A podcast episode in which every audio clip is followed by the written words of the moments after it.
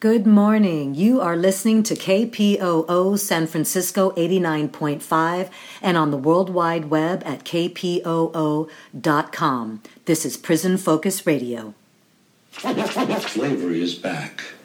In fact, it was never abolished. The 13th Amendment to the U.S. Constitution abolished slavery, except in prison. At the current rate of incarceration, by the year 2010, the majority of all African American men between 18 and 40 will be in prison, the state as their captor.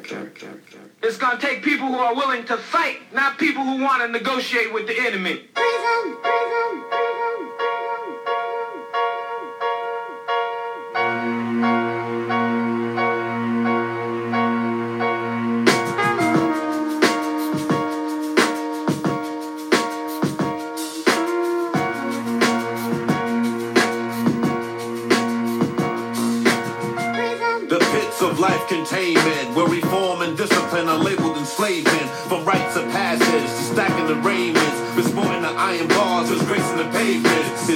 like cavemen from the pages of myth. Cohabitating in darkness while we wallow in filth. Generations of jewels will trickle down to abyss. As blood stains these prisons like the pyramid glyphs. Guilty or innocent, agents of government. Treat our hoods like picking ground. Schools of tenement, all sagging uniform as thugs. and represent racial stereotypes. A profile for the oppressed. When you witness genocide every day, you get the hint that the ghettos are cold like a lab experiment. As young women and men we hustle before they tell us. Graduating from juvenile halls ain't nothing good to the.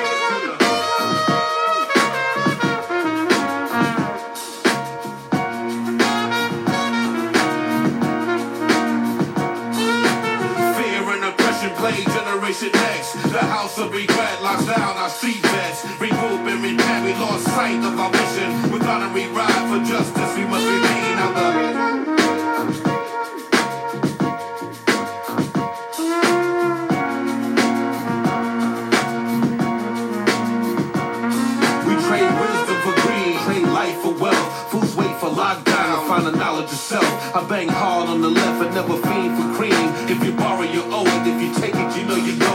The penalty for criminal states. If you're herb or bird, man, you're study running from jakes.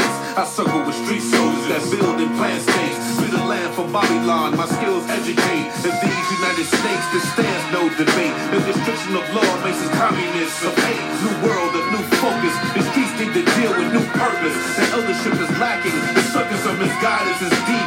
In prison state of mind, I hang you dead in the street. Yelling P-I-M-B and you stress player cards to rest. Tell youth to stay in school, research and manifest. Oh boy, slave ways from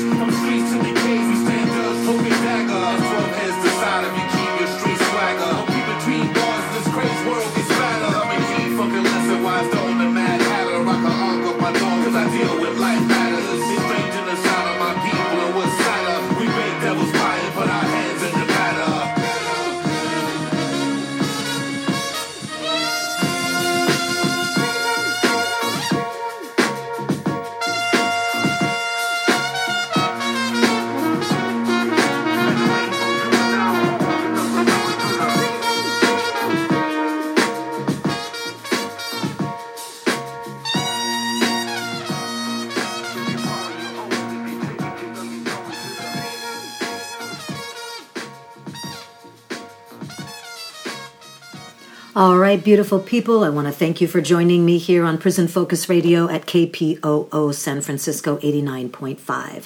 I am your host, Nube Brown, and we are in a our fall fund drive. So please consider making a very generous, uh, supportive donation, contribution, really an investment in this black owned, black run radio station KPOO San Francisco 89.5.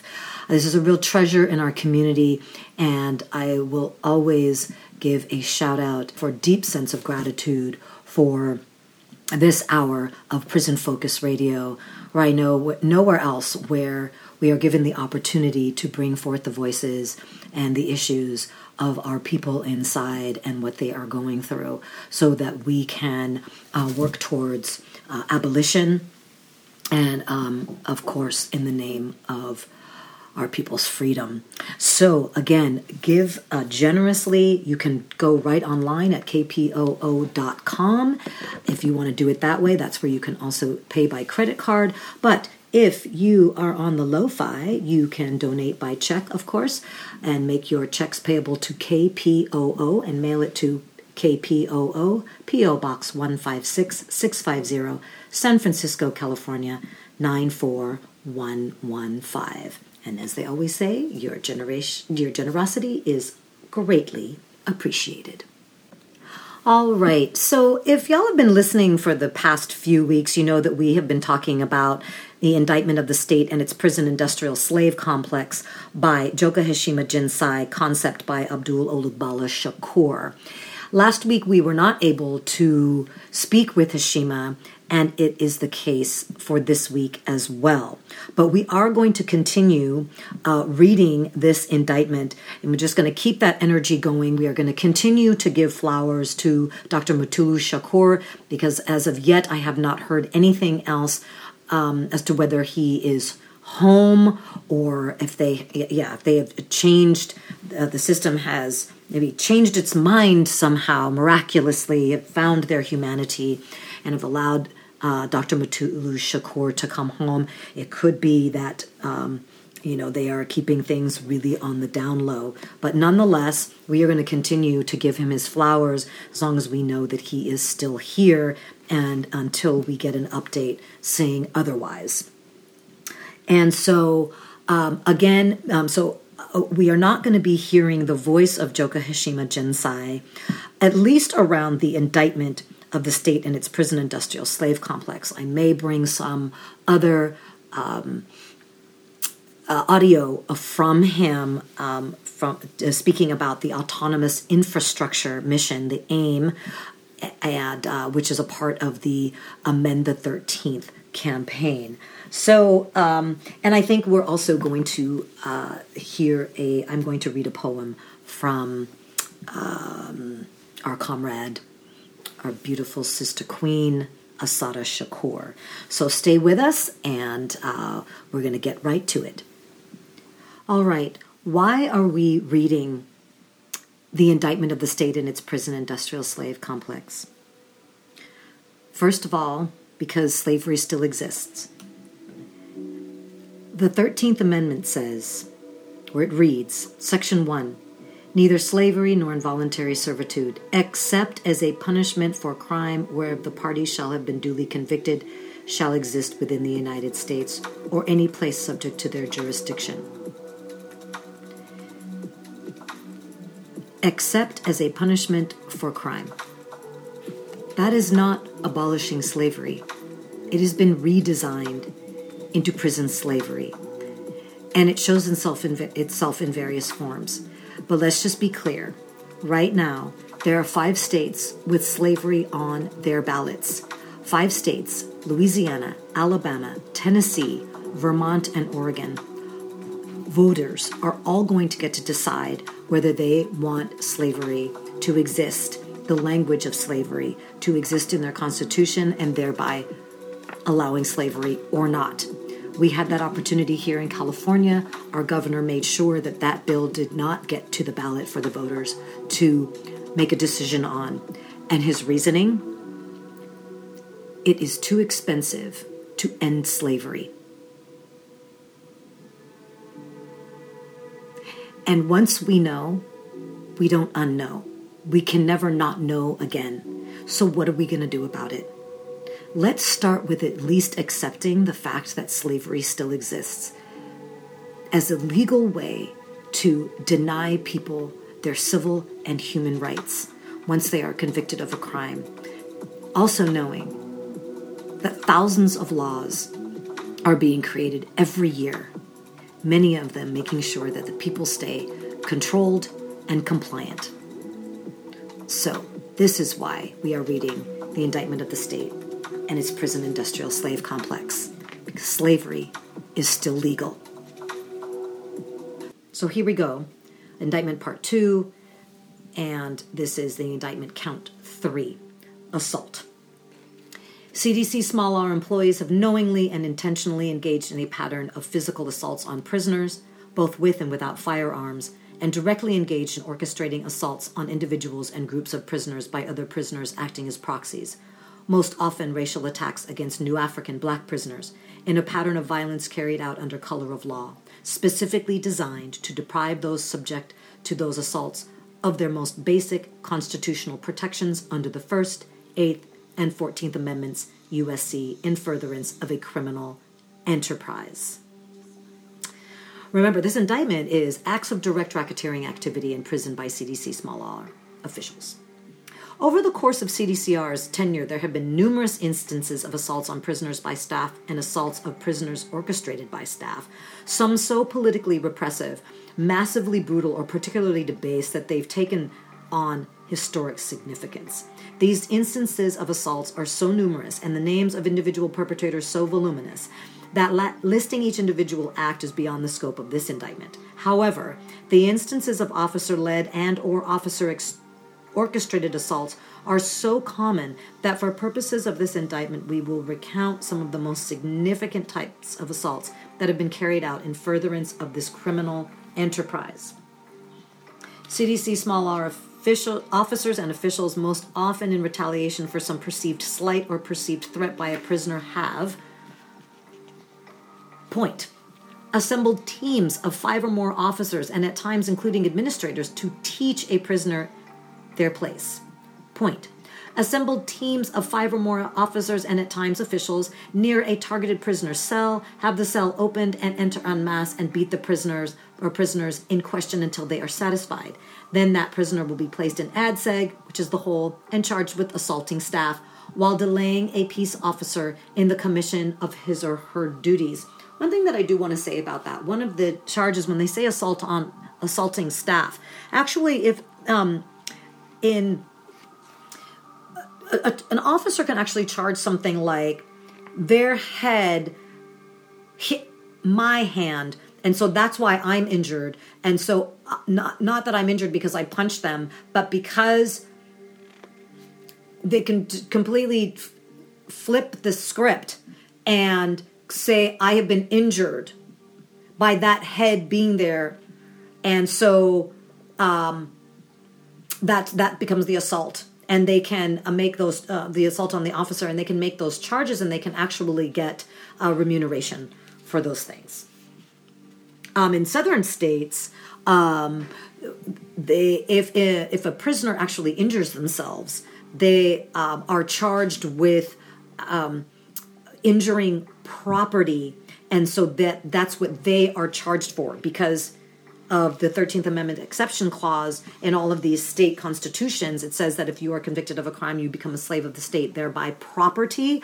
And so if you injure yourself, you do not get the help that you need. And as a matter of fact, you are charged with uh, injuring property. This is why we're reading the indictment. Point Prisoners from different racial groups or street organizations, i.e., Southern Mexican and white prisoners versus new African black prisoners, Crips versus Bloods, etc., etc., will be intentionally pitted against each other, especially in instances where prisoners' unity led to organized resistance in inhumane conditions is present or perceived to be present by staff most often led by new African black prisoners, and animosities between street or prison based organizations to ensure prisoners remain focused primarily on attacking one another and not resisting the inhumane policies and conditions of the prison industrial slave complex. Also, want to mention the agreement to end hostilities, which was created uh, by um, the prisoners on the inside who became the uh,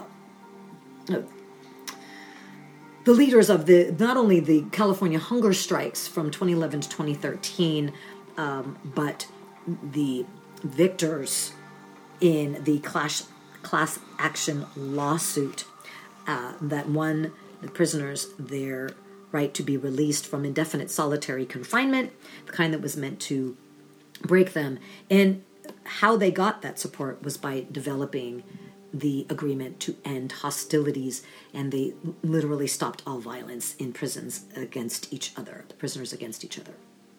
Point CDC small R staff have, an, have on multiple occasions armed white and Mexican prisoners or allowed them to maintain their weapons after doing mass searches to confiscate actual and potential weapons from new African black prisoners. They orchestrated conditions which allowed the two sides to assault one another, with white or Mexican prisoners being armed while new African prisoners were unarmed. Point. During instances of racial conflict, while doing controlled movement, CDC small R staff have routinely opened the cell doors of a prisoner or prisoners from one group while a large number of an opposing group were on the tier and allowed them to run into that prisoner's cell and assault them. Point. During racial conflicts, being that the vast majority of CDC small r staff are white or Mexican, they often sided with those prisoners from their cultural groups. There have been numerous instances where white or Mexican prisoners would attack new Africans, blacks in the chow hall, and when the new African prisoners would respond in self defense, often effectively. The attacking whites or Mexicans would get down, and the gun tower staff would shoot the new African. This was so widespread at one point, it became a standard tactic. Point CDC small R staff in ADSEG and SHU facilities have repeatedly orchestrated gladiator style fights at multiple institutions for entertainment purposes, financial gain, gambling, and to ensure the perpetuation of rivalries between racial groups and or prisoner street organizations. Prisoners from different and opposing factions would be intentionally led into exercises yards for the purpose of assaulting one another for the pleasure of the guards. In many instances where gambling between staff on the outcomes did not go in the favor of specific staff, they would shoot the offending victor. Again, I want to uh, the agreement to end hostilities and also that the agreement to end hostilities has been put forward into the streets and with the youth. Um, and um, Yes, and I want you to stay uh, stay with us on that because um, Minister King X, the director of California Prison Focus and founder of Cage Universal, uh, and other comrades from um, formerly uh, of this prisoner class that we are talking about, uh, uh, just did a wonderful program and uh, talking about the the uh, the agreement to end hostilities becoming a curriculum and uh, bringing it to again bringing it to the youth and um, and so that is being formulated and i want you to stay tuned for that as we get uh, more information in its development so the work is being done to uh, to create pathways for rehabilitation, for education, for uh, the protection of our people inside and the youth uh, by the people on the inside working with people out here who care about this issue. So there is no need to be feel hopeless or helpless or uh, in despair because the work is being done. I just want us to be aware of it so that we can participate in the ways that we can and support this amazing work that is being done um, because we are not getting any help from CDCR or Sacramento. Point in ADSEG and SHU facilities, in those instances where staff feel as though they may have been slighted, offended, or otherwise, quote, disrespected, they will wait until the particular prisoner is being escorted to or from medical, showers, law library, etc., where they must submit to mechanical restraints and close the cuffs on their wrists to injure them, yank the chain as they're being escorted, or trip the prisoner so they fall with no way to catch themselves. When the prisoner moves to pro- protest this, mis- this treatment, staff assaults the prisoner with chemical agents, pepper spray, mace, etc., or simply beats them with fists and clubs. To ensure official sanction is given to the assault, staff compounds the crime with another by falsifying a, fi- a fictitious rules violation report alleging resisting a peace officer resulting in use of force or assault on staff. Point. In numerous instances in SHU and ADSEG, CDC small r staff has opened the doors of rival prisoners while opposing prisoners are on the tier intentionally, allowing prisoners to assault one another. In other instances, too numerous to name, they have facilitated two on one scenarios where one prisoner must defend himself against two attackers. Point. In numerous instances, CDC small R staff have used tasers, electric stun belts, billy clubs, mace, pepper spray, high velocity water hoses, and other weapons to assault prisoners they've targeted for personal, political, or other illegitimate reasons. Point Staff have repeatedly used sexual assault, rape, as a form of corporal punishment against prisoners who, in most instances, are physically small. They feel have been, quote, disrespectful towards staff. In numerous cases, both in ADSEG and SHU and general population facilities, staff have intentionally moved or transferred offending prisoners who they feel may have been verbally abusive or assaulted towards a staff member, most often young, physically small prisoners, into the cell with documented violent sexual predators known as booty bandits to be beaten and raped repeatedly, often for days, weeks, or even months on end, while staff ignore the screams and knowingly allow the abuse to continue. Young, our children, or any of our loved ones that we want to come home in some kind of uh, uh, is supposed to be coming home better. But it can't happen if things like this are taking place, um, again, sanctioned by CDC small r and other officials. Point. In numerous instances where prisoners are active litigants or organizers in protests against such oppressive prison conditions or have led strikes or protests against such inhumane conditions, state actors have repeatedly targeted them for assault by other prisoners who may be rivals of their cultural or organizational group simply at the behest of staff in exchange for some gratuity or consideration. These attempted assassinations and violent coercive attacks are particularly heinous as they seek to freeze First Amendment speech and or access to the courts and is particularly designed to retaliate against those who seek to positively change the conditions of imprisonment. Also, Please keep in mind this is exactly the same kind of thing that goes on out here when we want to protest the conditions that we are living under here. What happens to us? The police come out, they tear gas us, they intimidate us, they harass, um, uh, they harass and arrest and uh, uh, and target um, lead organizers that they can identify, and then they harass their family members as well. This is all to keep us silent. This is all to keep us complicit. This is all to keep us conditioned to um, the, the treatment that says we uh, we will uh, take these crumbs and like it. And we need to resist that at all costs. Indictment count four murder. CDC small r employees have knowingly and intentionally engaged in a pattern of murder and continuance of a criminal enterprise, which has included facilitating murders by prisoner proxies, con- creating conditions to afford the opportunity to commit murder under the color of law, and committing murder through willful ne- medical neglect and or withholding medical care.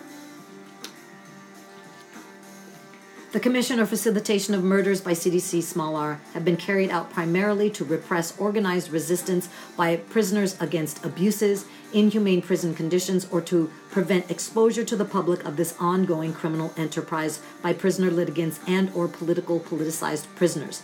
This means the primary purpose of murders carried out or facilitated by CDC small r staff were are to dissuade, retaliate against, or freeze the speech of prisoners they considered to be a threat or potential threat to their ongoing racketeering operations, like perpetuation of the prison industrial slave, slave complex. Secondarily, its purpose is to kill those prisoners whose staff find offensive or are in opposition to particular groups which may be favored by the staff in question through protracted means racism, personal animosity, siding with particular groups against others in gang or race based conflicts, etc., etc. These instances of murder or the facilitation of murder are again so numerous in nature, spanning over a century. Black Panther Party for Self Defense come to mind. George and Jonathan Jackson come to mind. Why We Do Black August come to mind. These instances of murder or the facilitation of murder are again so numerous in nature, spanning over a century, and the list of perpetrators so voluminous that citing every individual case extends well beyond the scope of this indictment. Instead, we will recount some of the most common types and infamous cases of murder CDC Small R employees have carried out or facilitated over the span of its tenure to serve as a representation of the totality of these criminal acts. In numerous instances, CDC small r staff have fomented conflicts between rival racial groups and or organizations to create conditions which would allow staff members to assassinate a targeted prisoner or group of prisoners. In most of these instances, staff would target New African Revolutionary Nationalists, NARN prisoners. Be it on the tier or prison yard, CDC small R staff would release white supremacists and or rival Mexican prisoners specifically to attack NARN prisoners and when new African prisoners would meet the attacks with self defense or s- see the setup and seek to preempt it, colluding staff in the gun towers would shoot and kill the targeted new African prisoners. This is not to say this assassination tactic was used exclusively against new African prisoners, but this tactic was used most often on new African prisoners who were often at the forefront of anti prison industrialization, industrialization protests or litigation against prison conditions and or abusive employees. In point, in multiple instances, staff would assemble outside a target, targeted prisoner's cell and enter with three or more staff to assault the prisoner, who often fought back against the beatings. Once beaten unconscious, staff would fashion a noose out of his or her sheet or other material and hang the prisoner from the vent, light, top bunk, or other fixture, put the cell back in order, then leave.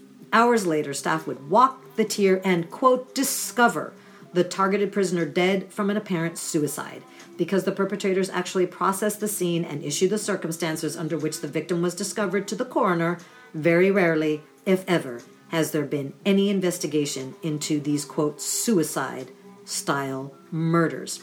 And if any of you are also paying attention, we know that there are plenty of people dying and being murdered in Alabama um, uh, state prisons and people are, especially on the outside, there's some serious mobilization that's going on and organizing around that point in multiple instances where prisoners are engaged in a simple fist fight or altercation again most often new african prisoners staff in the gun tower will tell them to quote get down and the prisoners will comply it will then be the tower staff in many cases a known racist when seeing them proned out will target a particular prisoner and still shoot him in the back chest or head killing them for no reason outside of racial or political animus. Point. In multiple instances, staff in the gun tower who either hold some animosity towards a particular prisoner and or group of prisoners or identifies with a rival group or organization of a particular prison prisoner or group of prisoners will open the cell door of a targeted prisoner and allow rival prisoners to enter their cell and murder them. On other occasions, the targeted prisoner may be on the tier, and the tower staff will open the doors of the rival prisoners and let them murder the targeted prisoner on the tier, in some instances, aiding them by shooting the victim as he's being stabbed under trying and or trying to defend himself. In multiple now think about this that's going on, people. Please take a moment to hear what is taking place. Bring it in deep.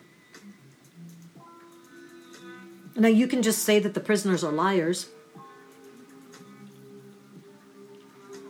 But what, what reason would they have to lie? First of all,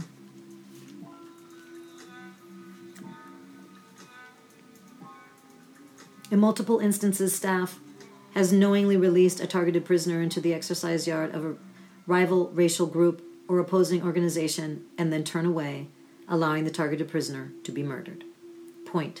In multiple instances, CDC Small R staff would take sides in racial or organizational conflicts arming their proxies with explosives, bomb making material, guns, ammunition, knives, hacksaw blades, and mental stock to produce homemade firearms, knives, bombs, and other weapons to kill rival prisoners. This logistical support resulted in the murders of numerous prisoners and served as a potent political and legislative tool for the California Correctional Peace Officers Association, the CCPOA, as well pointing to the escalating violence and increasing death rates as proof of the incorrigible nature of offenders and need for harsher sentencing, more laws, more prison guards, and new prison construction. CDC Small R was able to secure for itself a much larger share of public dollars, expanded budgets, higher salaries, more benefits, etc., using their complete control of the narrative. CDC Small R has used these opportunities to scapegoat visiting friends, family of prisoners as the source of contraband weapons knowing full well it is virtually impossible to smuggle in guns, metal of any kind, explosive, or other weapons material into prisons through visiting, and was and is still, in fact, almost always staff providing such weapons and materials to prisons. If you have never visited a prison, then I suggest you do, and then you will see why it is virtually impossible for family members to bring in any kind of contraband. They are turned away for wearing pants that are too tight. They are turned away for wearing too much sparkly on their shirts. There is no way that they are getting in with any kind of a piece of metal. We have had to take the, the wire out of our bras, ladies, in order to get through security. So there is no way. So we need to stop believing these lies and believing in this sick narrative. Also, just take a look at what's happening out here with the police. The guards inside are nothing but the police for prisons. And we know how, with complete immunity, the police are taking down our people. They are murdering them, they are planting evidence, they are able to, um, uh, uh, you know, uh, again plant evidence sorry and um, and lie and have uh, you know tweets and um, uh, you know these racial uh, racially explosive tweets uh, back and forth and um, they they can uh, fail their psychological tests and and still be hired and they they can murder people and um, you know bend their pins to say that they've killed people and get away with it you don't think that's happening inside please let's not be this naive sorry i'm just it, it just gets me so angry Point. In multiple instances, staff has set up gladiator style fights between prisoners from rival groups or organizations and ad seg and SHU units for both illegal gambling and political purposes, manufacturing pr- uh, prisoner violence statistics, etc. In those instances where the wrong prisoner prevailed or staff is upset at the outcome, the targeted prisoner was shot and killed. Point. In multiple instances, CDC small R staff have intent intentionally withheld or delayed the delivery of necessary medical care or emergency first aid in order to murder critically injured or chronically ill prisoners or prisoners that they just don't like. In multiple instances where prisoners have been shot, injured, or chronically ill, often targeted by new African political prisoners or other political prisoners, staff have withheld emergency medical intervention until they have bled out or intentionally neglected to provide appropriate medical care for other injuries and or illnesses head injury heart attack stroke pneumonia diabetic shot etc until they have died this practice is so common and widespread that intentional medical neglect or delayed care resulted in the death of two prisoners per week on average prompting cdc small r healthcare services to be placed into medical receivership by the courts our beautiful comrade, elder, wise, new African revolutionary humanist, Sitawa Nantambu Jama'a, is now on a hunger strike. Uh, by the time you hear this, will have been two weeks. He is an elder. He is still suffering from the effects of the stroke that he had two years ago. Um, he has been medically neglected and he is now on a hunger strike because of that neglect and because of the danger that they continually put in him. Uh, they continually put him in. Sitawa Nantambu Jamaa is on a hunger strike at the California Healthcare Facility in Stockton. Um, I don't know if any others are also on strike, but he is doing this as a representative uh, of of the people it, eh, uh, that are there with him uh, he is putting his body on the line. This is one of the main representatives of the the California hunger strikes, of, of the Pelican Bay Short Corridor, and um, signer of the the agreement to end hostilities. Again, one of the four main reps uh, representing the prisoner class, the prisoner um, human rights class of the Ashker versus Brown uh, class action lawsuit. Again, that got um, thousands of people released from the mind breaking genocidal s- security housing units up in Pelican Bay and in Corcoran. We could list more as CDC Small R has over the decades murdered and facilitated the murder of targeted prisoners in an almost infinite number of ways in furtherance of their ongoing criminal em- enterprise. However, what's presented here is sufficiently representative of CDC uh, small r's acts and omissions over the decades to clearly evidence a pattern of murder in furtherance of a racketeering enterprise. These murders, like the countless murders before them, were carried out to further CDCR's Small r is racketeering activity by intimidating other prisoners from opposing the status quo of inhumane conditions or pursuing litigation and or protest against the department's abuses. Do, I'm going to say this, this is me now. Uh, don't let that happen to us out here. Okay, back to the reading. Such action could also intimidate the families of prisoners or mislead the public as to the true nature of this violence, thus inhibiting them from pursuing public opposition to or reform of the prison industrial slave complex. In this context, these murders have an equally adverse effect impact on the state of California's and the nation's interest in maintaining humane, corruption free prisons and the free enjoyment and protection of our constitutional rights. This pattern and practice of murder in support of an ongoing racketeering enterprise stand in violation of 18 USC S 1959, S 1961, S 1962, the RICO Act, PCS 187, PCS 186.2, and PCS 13519.6. Love by Assata Shakur. Love is a contraband in hell Cause love's an acid that eats away bars. But you, me, and tomorrow hold hands and make vows that struggle will multiply. The hacksaw has two blades, the shotgun has two barrels. We are pregnant with freedom. We are a conspiracy. And now, the last episode of Dope is Death, the podcast that accompanies the documentary of the same name, Policing the Minds of the People. It's important for us to understand that the struggle for our liberation is a complete process, brother, and which requires of us to be prepared to address the causes of our oppression. In the 1970s, as heroin ravaged New York City, political radicals, including members of the Black Panther Party and the Young Lords, pioneered the use of acupuncture to treat addiction. Dr. Mutulu Shakur led this movement and founded the first community acupuncture detox clinic in North America. Over a decade later, he is listed among the FBI's 10 most wanted. Montreal-based filmmaker Mia Donovan explores the hidden history of how the Lincoln Detox Program took on the public healthcare system big pharma and the war on drugs. Civil rights hero or enemy of the state, Dr. Shakur has been incarcerated for over 30 years. Dope is Death, the podcast asks, why is he really still in prison?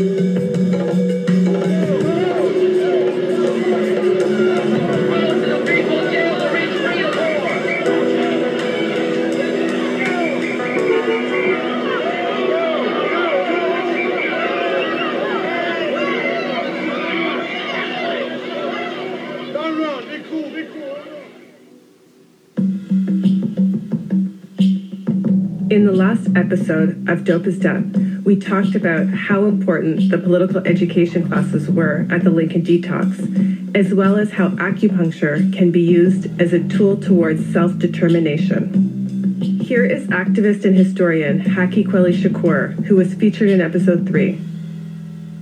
Even even, even as a kid going to school, the main thing that I had always noticed in the public education system was the lack of teaching us about ourselves. And I believe that that is the most damaging part of the public education system is the lack of teaching one's history. In order for us to find out who we are, we have to go through that proper education. We have to go through, you know, being taught by our own is the most important thing. That's one of the key things that I learned from Mutulu also is that we have to teach our own people in order to pull them out of the conditions of self hate, trauma, mental health illnesses, and things of that nature because all this stuff is probably in the black community.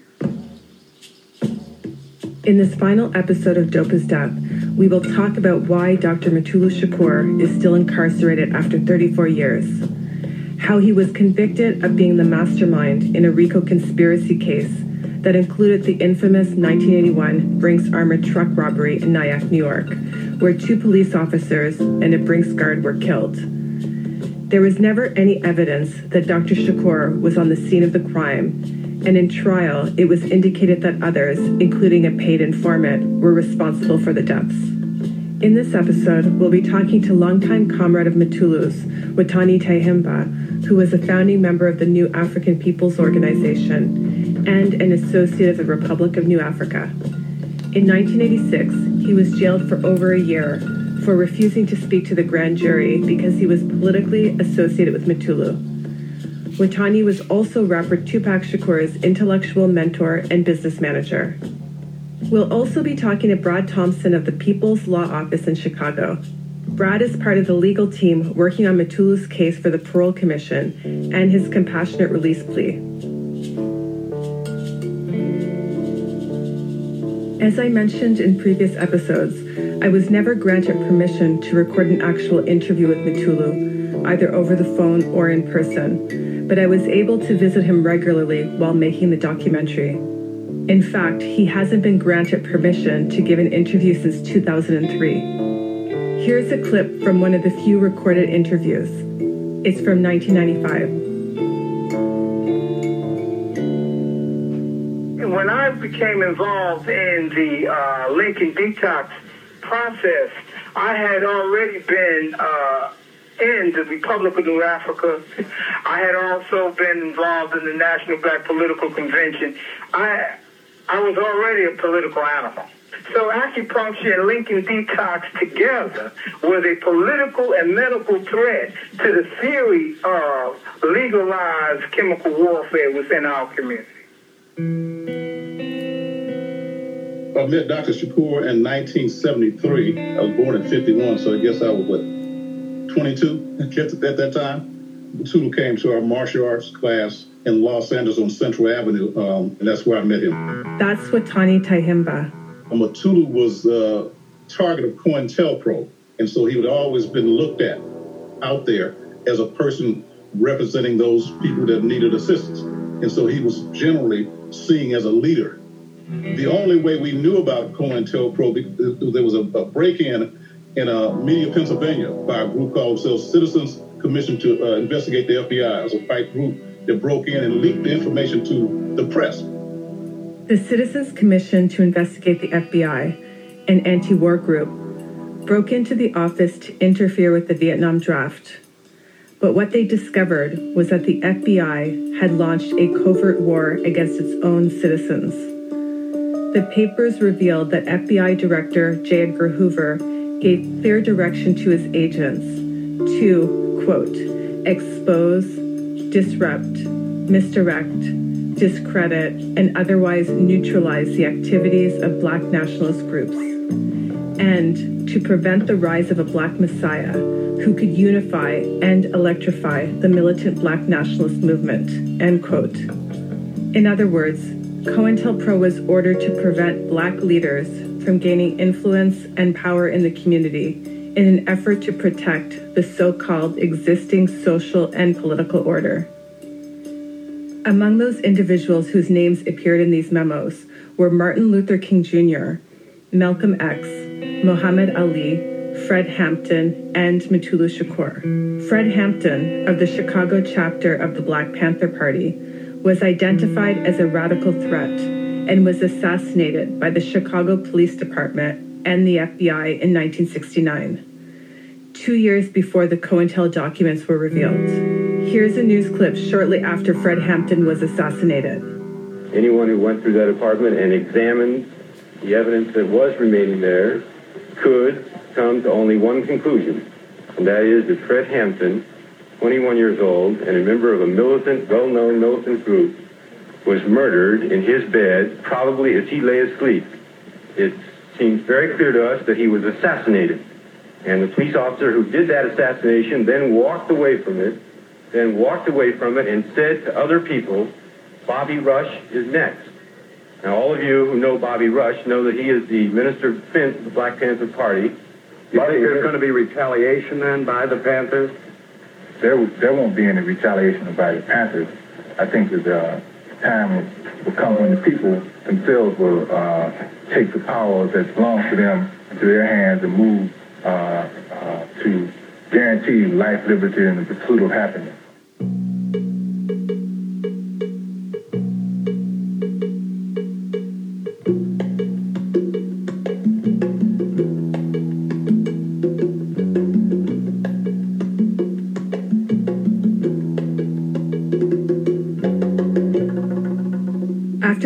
detox was shut down in 1978, Mutulu Shakur founded BANA, Black Acupuncture Advisory Association of North America. BANA was as much of a political project as it was an important community acupuncture clinic, and as such, it was heavily surveyed by the authorities.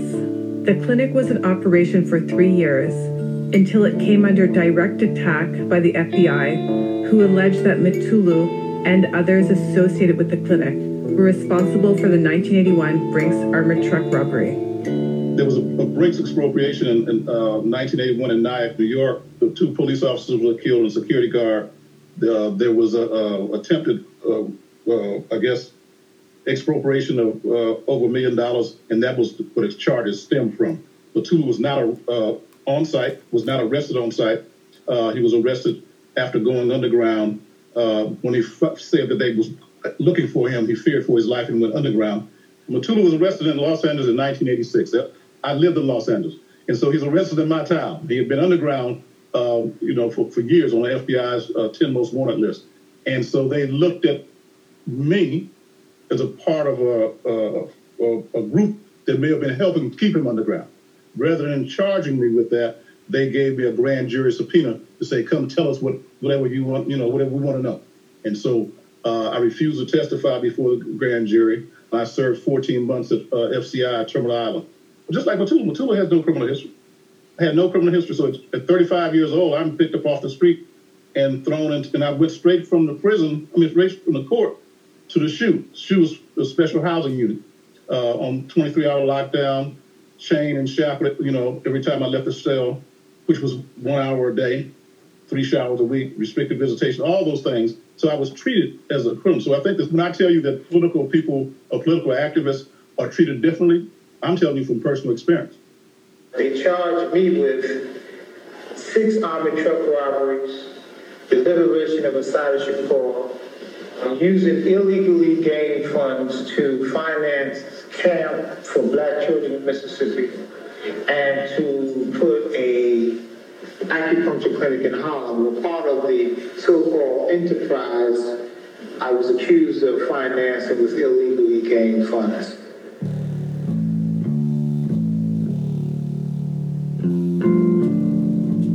As described in episode 3, the Republic of New Africa was a black nationalist organization working towards an independent nation with the five southern states of Louisiana, Mississippi, Alabama, Georgia, and South Carolina. They also sought payment from the U.S. as reparations for slavery and ongoing systemic racism. The government viewed the RNA as a major threat to the security of America. We have a right uh, as, as oppressed people to, to talk about self determination. And uh, the oppressor can't tell the oppressed how that manifests. And so if we say we want an independent nation, that's our right. And if he's that's the path he took, you can't criminalize him for taking that path. The government will go out of its way to use the criminal legal system to shut down the movements. That's Brad Thompson of the People's Law Office and Dr. Shakur's current legal team. I think that Mutulu, based on his involvement in the Republic of New Africa, based on the work he was doing regarding the detoxification and his impact made him a threat to the structures and white supremacist existence that society was built around. And because of that, I think that is the reason that he was such a target of COINTELPRO. Well, COINTELPRO would do things like uh, they'll send in agent provocateurs to try to get them involved in some kind of criminal activity. Um, that's COINTELPRO those are tactics that are utilized to disrail, uh, either misdirect or uh, redirect what the movement is going into. Uh, in terms of uh, neutralizing, neutralize through killing them, send them into exile or incarceration. The United States has to say that there are no political prisoners. In order to justify incarcerating a political person, they have to be charged with a criminal act. And that is why he's in prison today, charged with crimes the Black Liberation Movement in 1969 lost something like 43 people were killed. And this is registered members of the Black Panther Party, Republic of New Africa, the Black Guard, SNCC, No organization. These are registered members. And something like 785 people were arrested and put in prison. In any other country, with the population that new African people represent in any other country in the world, that would be considered war. I'm a prisoner of war of a movement, whether the particular acts that they allege in this so-called RICO indictment, which is a conspiracy, is true against me, they have not no proof of that. And so what they're saying is that the political acts that were carried out by the group associated with Mutulu, even though there was no physical evidence that put him at any of the crimes, no eyewitnesses that put him there, nothing put him there. So he's a part of a conspiracy. RICO was first enacted as a prosecutorial tool to shut down the mob. And basically, it was created with the intention of recognizing that the structure of organized crime, quote unquote, was that there were leaders and there were people that committed the crimes at their direction. And that the ability to just prosecute people based on what they were involved in personally made it impossible for the prosecutors to actually go after who they perceived to be the leaders of these organized crime families. And what we've seen with RICO is those tools being utilized against radical political movements.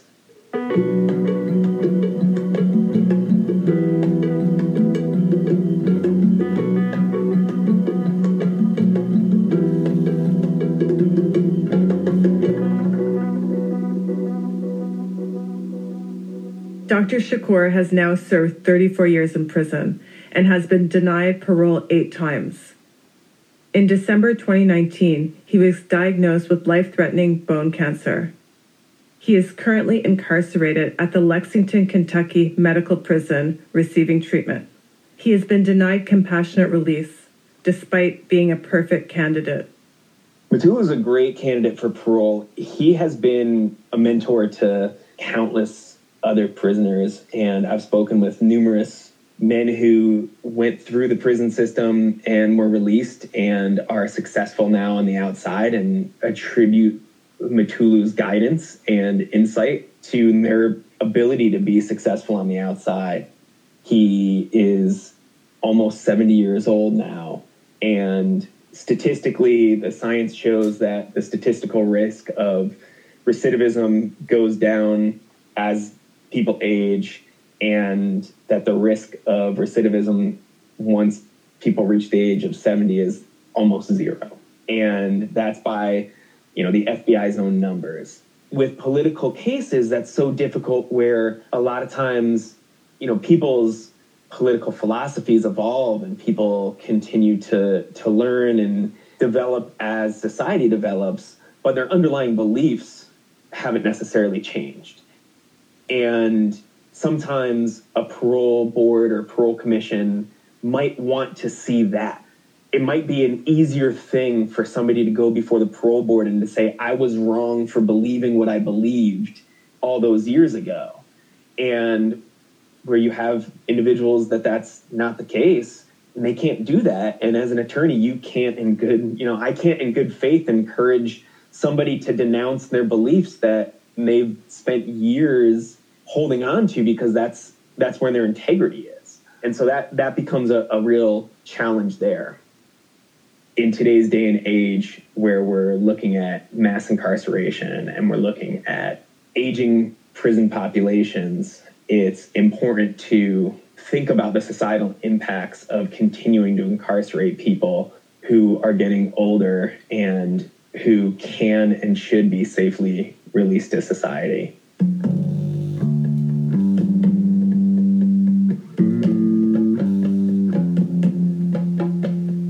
we're in a different we're in a different stage now. I'm, you know, I, am consultant for Black Lives Matter. Uh, i security consulting for them as Black uh, Movement for Black Lives, and most people in the involved in the movement because of my background. I lend that expertise in that area.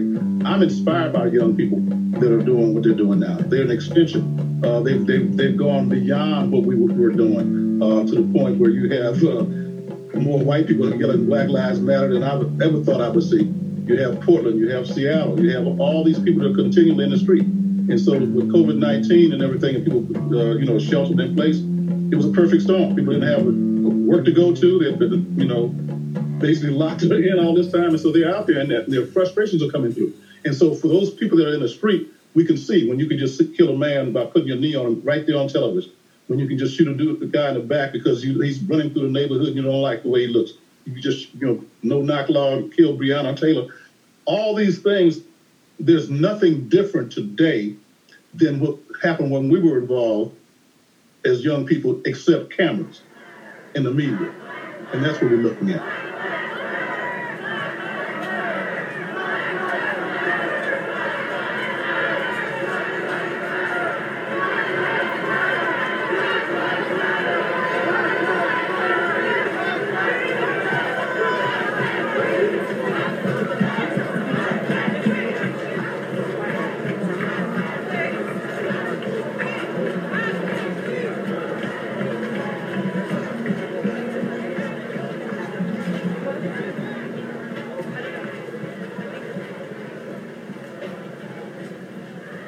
I want to thank Dr. Mutulu Shakur for his guidance in placing his trust in me to help share this story. Thanks for listening. We'll leave the last words to him. Um, I, hope, I, wish I could have uh, divulged more. Um, I just want to be sure that uh, everyone knows that I still have the fire in the belly, that I'll do what I can to be as productive from here as I can, that I have legal cases that will put these issues in the public record, and we will continue to. Uh, share that with whoever, and that the international community should know that the new African independence struggle and the struggle for justice is live and well. It's dormant, but here comes the wind. Free Mumia. Okay.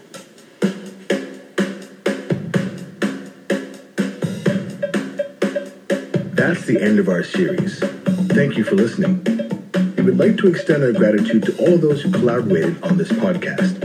Juan Cortez, Walter Bosque, Dimitri Lukianis, and all the folks at Naira, Joanna Fernandez, Cleo Silvers, Dr. Shadidi Kinsey, Dr. Samuel Kelton Roberts Jr., Haki Kweli Shakur, Watani Tyehimba, Brad Thompson, Tyrone Shakur, Mopreme Shakur, Talia Rodriguez Shakur, Margie Navarro, and of course, Dr. Mutulu Shakur for trusting us to tell this story. The producers would like to thank Tyehimba Jess for allowing us to use an excerpt from his 1992 telephone interview with Dr. Mutulu Shakur from Lompoc Federal Prison for WHPK Radio in Chicago. And thank you to Lee Lee for his generous support in allowing us access to his full interview with Dr. Mutulu Shakur from his important documentary, All Power to the People, the Black Panther Party and Beyond. This podcast was produced by I Film, a documentary production company based in Montreal, Canada. The four part podcast series is based on the documentary feature film Dope is Death, created with the financial participation of the Canada Media Fund and Super Channel Entertainment Network. Written, directed, and hosted by Mia Donovan, with the creative collaboration of sound designer Lynn Trepanier, and story editing and additional writing by Sarah Musgrave. Sound mixed by Simon Plouffe Additional narration by Latif Martin, with music by Ramachandra Borcar. Produced by Mia Donovan and Lynn Trepanier. Supervising producer Katie Mackay. Executive producer Bob Moore. Thank you to Corey Rizos and Samantha Neboshinsky. For more information, visit dopeisdeath.com. All right, beautiful people, that is our show for the week. And remember, please get involved. You can't say that you don't know now. Slavery is legal in this country. We do have political prisoners. We have people that have been inside uh, since their youth and they are now elders. We need to get them home. I encourage you to stay informed and get involved. Read the San Francisco Bayview National Black newspaper at sfbayview.com. Read Prison Focus newsletter at prisons.org. Be on the right side of humanity and do not be complicit in your own oppression. All power to the people. Get ready for work week with Steve Zeltzer.